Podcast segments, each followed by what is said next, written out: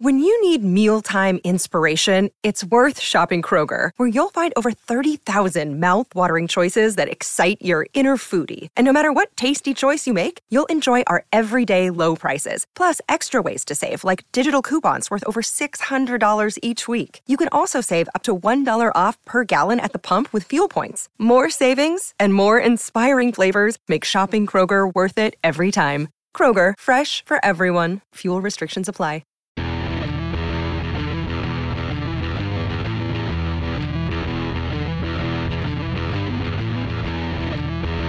By Clear Vision Development Group. This is Better Than Before with Tony Richards, a business leaders podcast. Each week, we'll provide you with top business insights, fresh perspectives from world class guests, and the tools you need to lead better than before. And now, here's your host, author, and business coach, Tony Richards.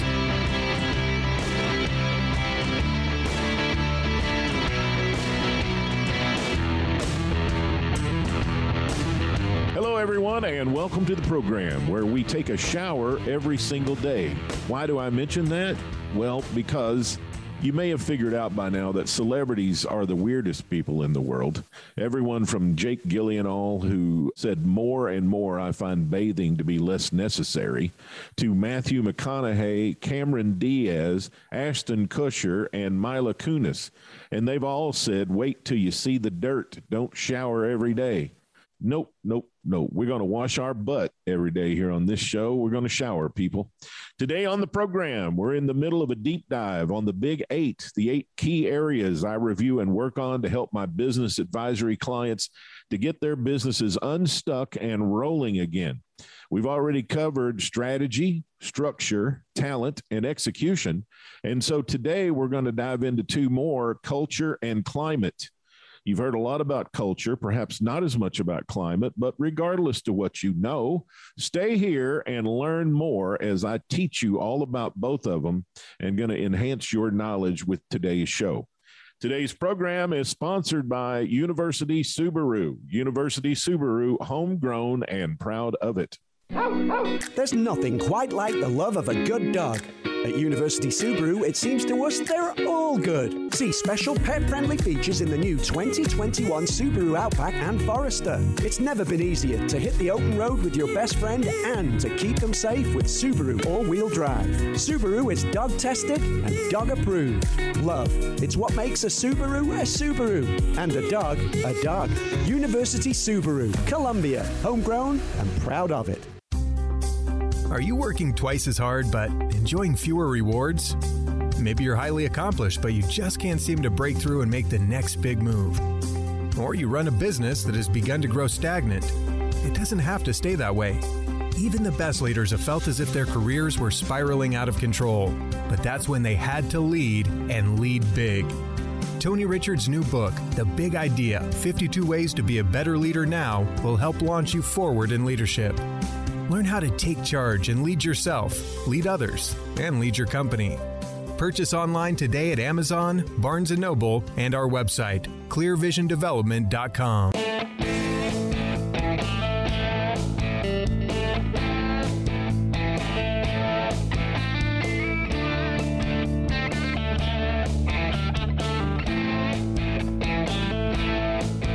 Welcome back to the program. I'm Tony Richards. And what do we mean when we talk about culture?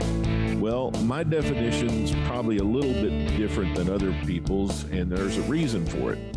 My definition of culture is it's the vision and values driven ideal environment of how people are expected to work together to achieve the organization's goals. Let me say that one more time. It's the vision and values driven ideal environment of how people are expected to work together to achieve the organization's goals.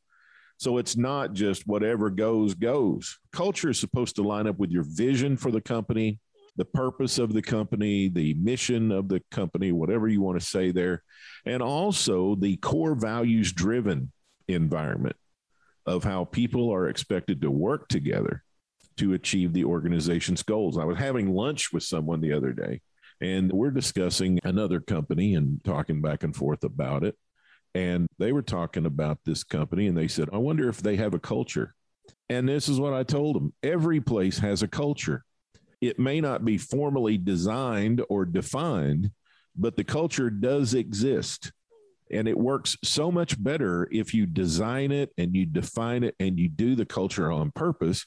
But sometimes the culture is just a hodgepodge thrown together mess over several years.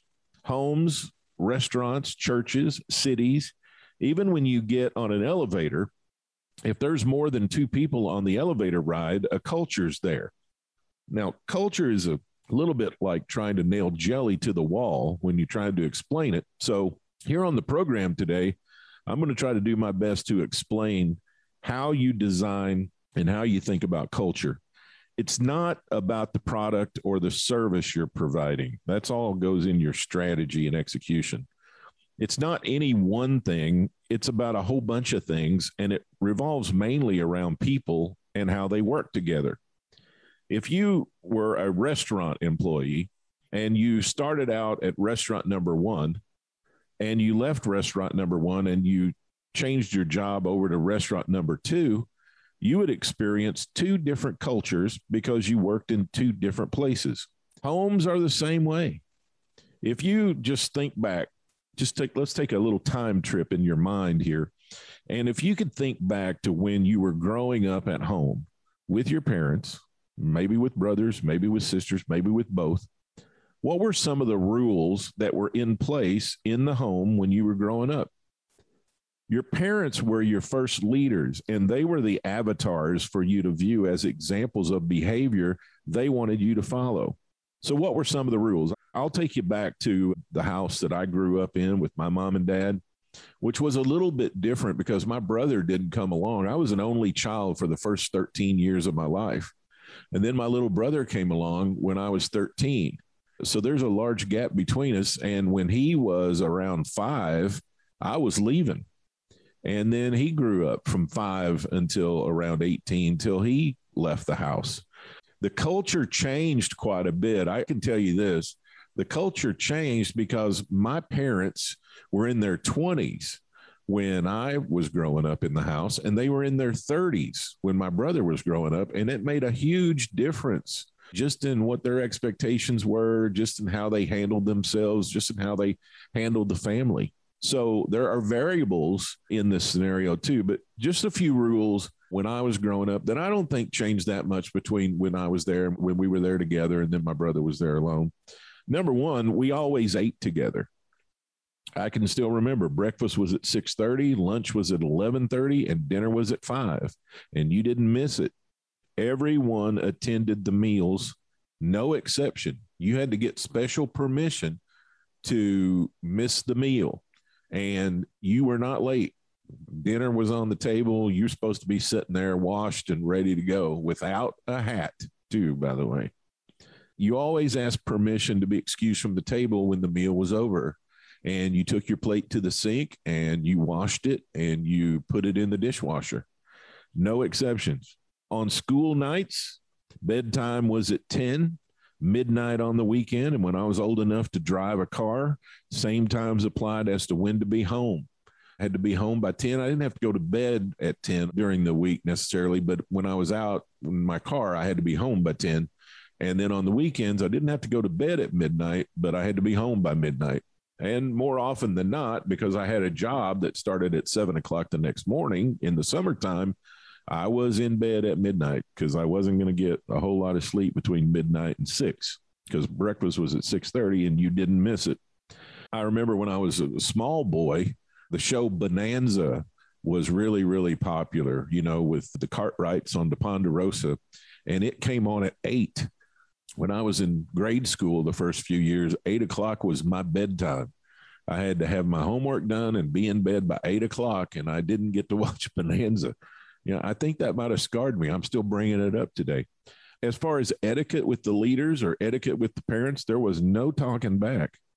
And you were polite. You used manners. You said yes, sir, and yes, ma'am. And you asked permission to do things, but you did not talk back. Now, my mom, she would threaten you. if you talk back to her, she'd threaten you. But now my dad, he was all action. So you didn't talk back to him. He's a strong, a silent cowboy type. He wouldn't say a word to you. He'd just do. So you definitely didn't talk back to him. But those were just some of the things I remember. I remember there was no TV until your homework was done.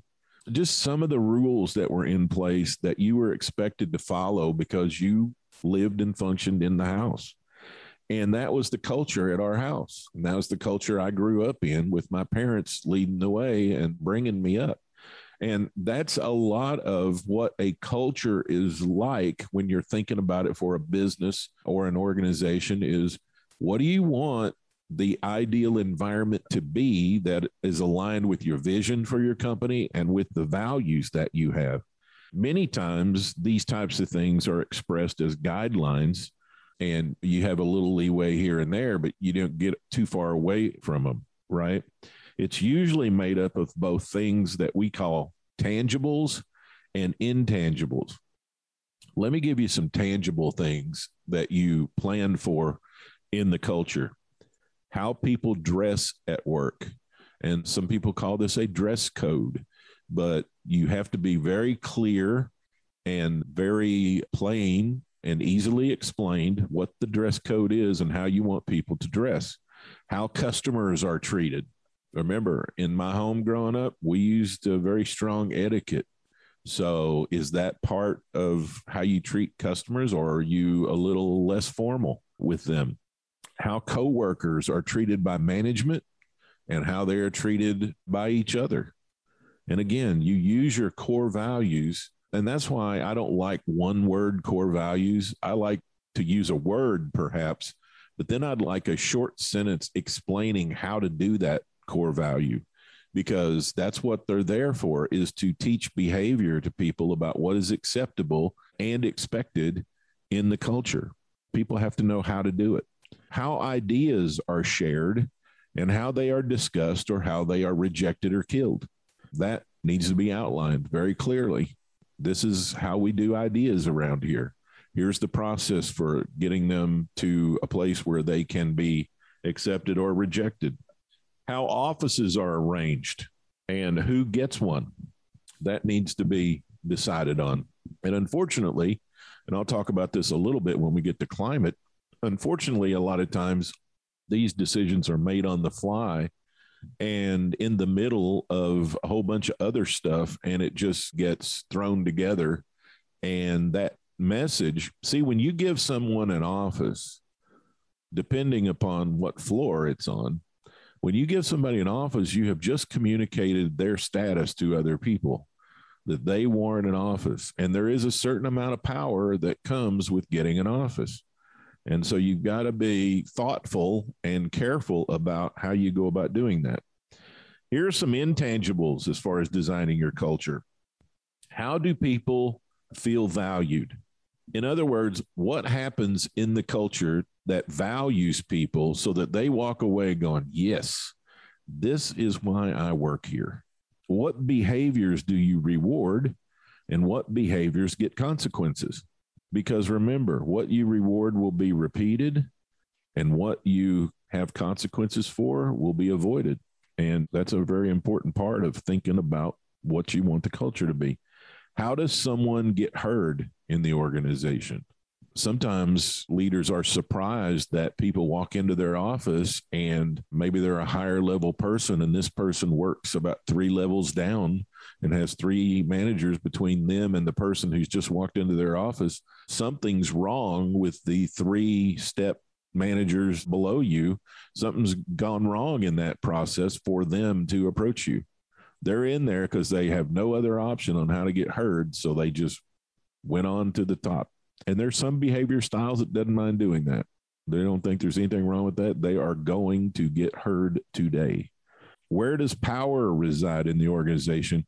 Who has power and why do they have it? So, in short, your culture is your designed plan for how you want people to be treated, how customers are treated, how management functions, and what the daily workplace environment should be. Capital should there what the workplace environment on a daily basis should be. That is culture. It is a very definitive plan for putting together how it's going to be working at this place. So that's culture. Stand by. In the next segment, I'm going to take you to climate, which has a very close relationship to culture. And I'll explain all that right after this on Better Than Before. There's nothing quite like the love of a good dog. At University Subaru, it seems to us they're all good. See special pet friendly features in the new 2021 Subaru Outback and Forester. It's never been easier to hit the open road with your best friend and to keep them safe with Subaru all wheel drive. Subaru is dog tested and dog approved. Love, it's what makes a Subaru a Subaru and a dog a dog. University Subaru, Columbia, homegrown and proud of it. Receive weekly coaching tips from Tony Richards delivered straight to your inbox. Whether you're a CEO or an entrepreneur, Tony can help you reach your goals and give you a competitive edge within your industry. Tony's Monday morning coaching memo covers topics ranging from leadership development to teamwork to company culture and more. Text the word leadership to 38470 to sign up for Tony's Monday morning coaching memo or sign up online at clearvisiondevelopment.com.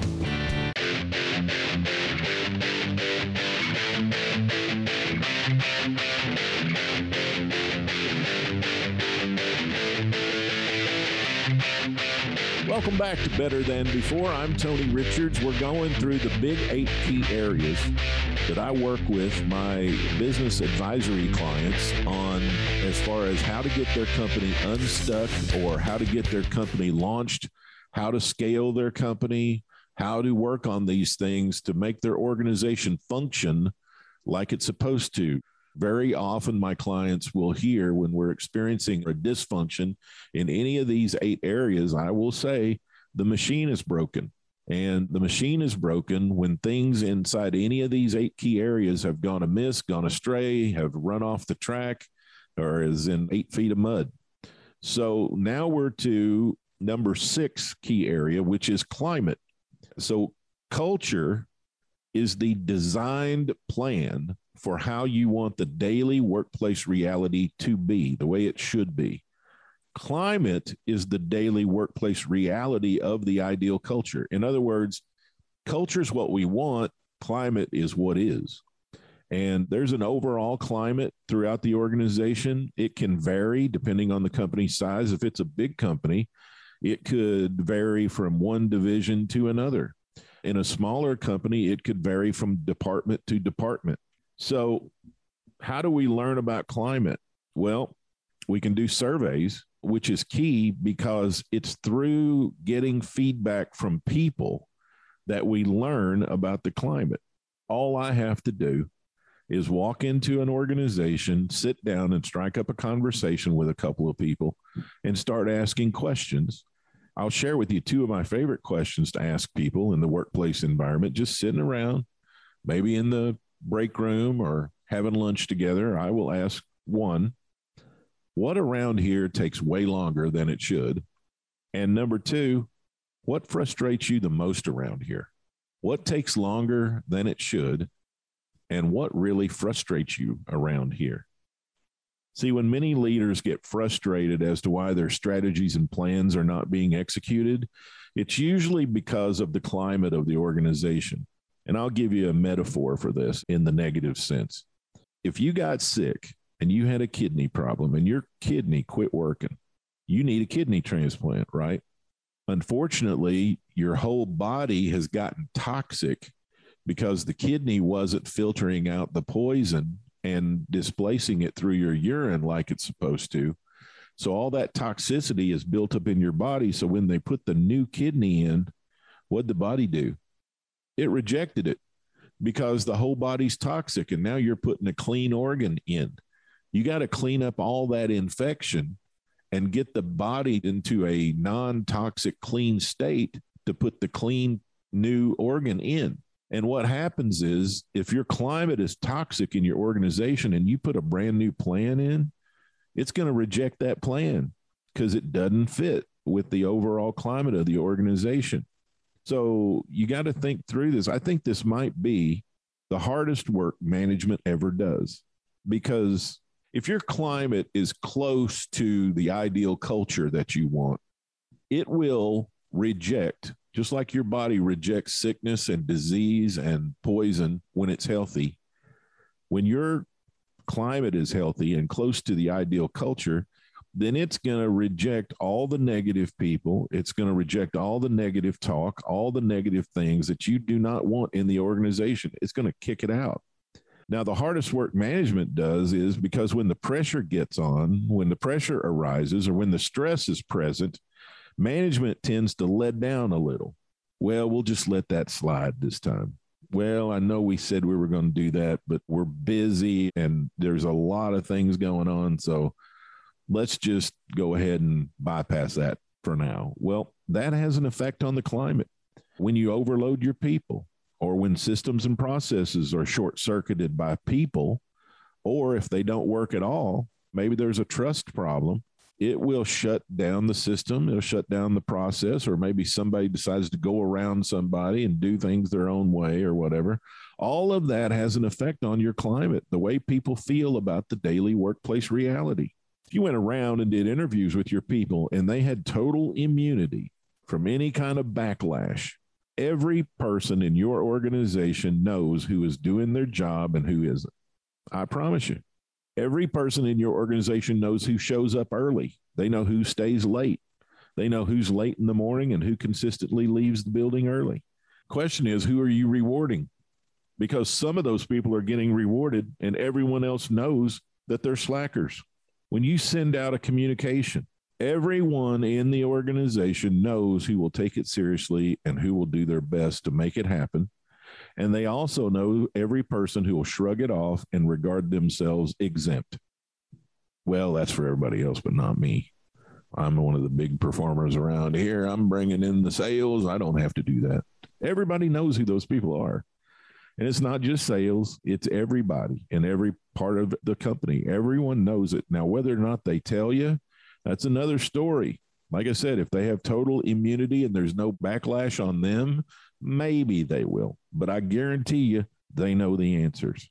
So the thing you have to keep in mind is culture is how you envision and plan on people being treated and how you want them to feel, how you want them to work together. Climate is how they're actually treated, how they actually feel. Some people call this engagement. How engaged are people? But just as part of the current actual work environment, I use climate for that. So let's go back to those tangibles and intangibles again. Only this time, I want you to think about how these would actually be executed in the daily workplace environment of your organization. So here they come again. Here are the tangibles how people dress at work, can people just do what they want or do you have a standard in place that they can't violate how customers are treated do you have any idea how customers are treated have you ever called your customer's help desk or have you ever just walked by sometime when a customer is being talked to sometimes you might be very shocked and amazed sometimes you might be really proud how coworkers are treated by management how they treat each other. Now, here's kind of a weird thing when you sit down and logically think about it. Some people will treat customers like gold and each other like crap. They really will. They would treat their coworker terribly and jump on the phone and treat a customer like a king. And it should be the same. They should treat their coworker the same way they would a customer. How ideas are shared, how they are discussed, and how they are dismissed how offices are arranged and who has an office. Think about how that's actually executed in your company, how you come to those decisions, what that signals to everyone else when it's done. Let's go back through the intangibles. How do people feel valued? Do they feel valued? And what happens to make them feel valued? And please, please don't do employee of the month. I'll take another program and explain why that is exactly the wrong thing to do. What behaviors you reward and what behavior gets punished. What you reward gets repeated and what you punish gets deferred. How does someone get heard in the organization? Where does power reside in the organization? Who has power? There are some people who are not managers and have no title whatsoever in your organization that have a lot of power. And you need to find out who that is and you need to find out why that is. Not that they're in trouble, it's just people respect them for one reason or another and they need to be on your side. They need to be on the company side. If they're not, they're leading a charge. They may not even know they are. They're leading an anti your company charge because they are having a big effect on people, and people is where you get the climate. In the end, the final analysis is how much distance is there between what you want your culture to be and what is actually taking place in the daily workplace environment. And so there are gaps there. And we could have a bunch more tangibles and a bunch more intangibles in the cultural design and in the cultural reality. And there's gaps between those and what is actually taking place. And one clue for you that's going to tell you a little bit of how this is, and I don't want to scare you off from addressing it because you really need to address it if you want your company to perform better and you don't want the machine to be broken. But the longer the gap has been there between what you thought or what you expected and what is actually happening, the harder it's going to be for you and your team to close it. Well, that's our show today. Better Than Before is sponsored by University Subaru. University Subaru, homegrown and proud of it. You can follow me on Twitter at Tony Richards4. And I also want to give special thanks, as always, to our producer, Tessa Hall. And until we visit again next week on Better Than Before, I'm Tony Richards, and I want to remind you that everything gets better when you get better. Thank you for listening to Better Than Before with Tony Richards, a business leaders podcast powered by Clear Vision Development Group. For more resources from Tony, visit clearvisiondevelopment.com. Join us next time for another episode of Better Than Before with Tony Richards.